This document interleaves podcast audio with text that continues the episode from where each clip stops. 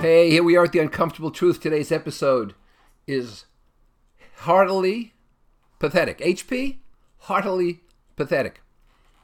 I've always believed in HP equipment. I use a HP printer forever with my Mac, and for a while in my career, quite a while, I consulted with Hewlett Packard in Palo Alto, California, and elsewhere for 10 years. In fact, at one point, they gave new employees two books one was The HP Way, written by Hewlett and Packard, and the other was Million Dollar Consulting, written by moi.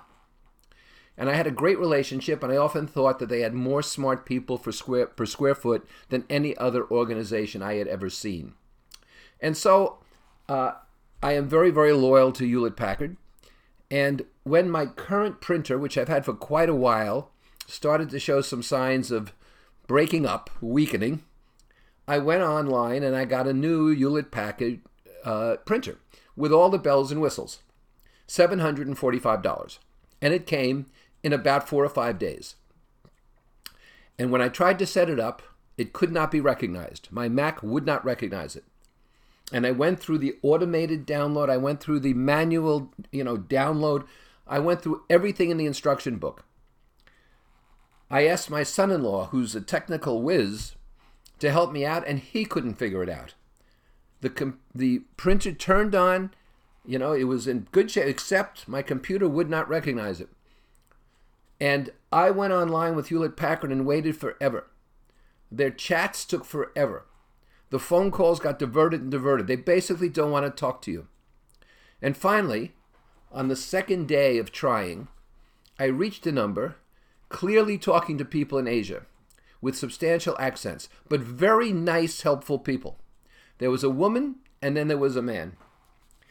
And in the background, I am not making this up, there were dogs barking.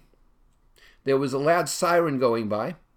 There were people talking, apparently, on all of these helplines in several different languages that I could overhear.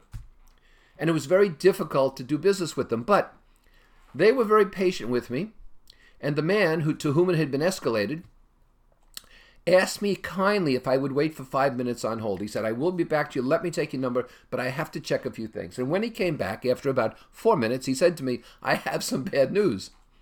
The printer that you have is not a wireless printer, it requires a cable. And I said to him, Nowhere in the advertisement for this printer online did it say it required a cable. It said it could go either way, and the instruction booklet I have says it can go either way, and that's why I've been following the wireless instructions. He said, Well, that might be, but that computer must take a wire. And I said, Well, it's 20 feet away from my computer, and I have no way to string it up that wouldn't create a hazard. He said, I'm terribly sorry, and here's what you could probably do to try to return it. And of course, they couldn't find my order, and they couldn't find this, and they couldn't find that. But I realized I had purchased it online through Staples. And so I drove over to the local Staples store, and the uh, manager, very nice woman, came over to talk to me. And she looked things up and looked things up. She said, You know, I can't find the order right away, but I will take it back for you. I said, Well, how about if I just trade it in for the wireless model? If there's a difference in, in fee and in cost, I'll pay for it. She said, I haven't seen a wireless version of that model come through here in over a year.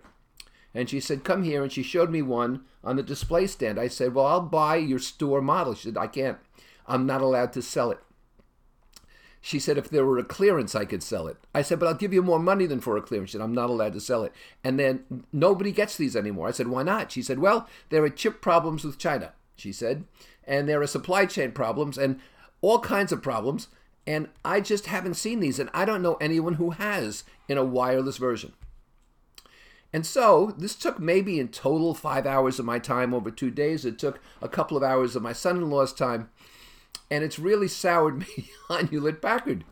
Uh, they don't want you to talk to people, and they don't want you to talk to people in the United States because no doubt it's far cheaper to outsource this somewhere in Asia, to Kuala Lumpur or Manila or wherever I was talking. And once again, the two people who I finally managed to get to were delightful. They were very helpful, but they were hard to understand. The background noise was terrible, and they couldn't resolve the issue anyway.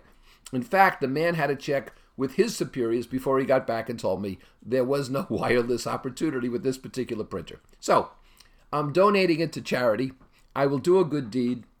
I'm not going to spend another $10,000 of my time on a $745 printer, and I will find something else. But it well might not be Hewlett Packard and the problems that it presents. And I hope to God that you never experience this either. Because if you want to talk about the advantages of technology, this ain't one of them. And that's the uncomfortable truth.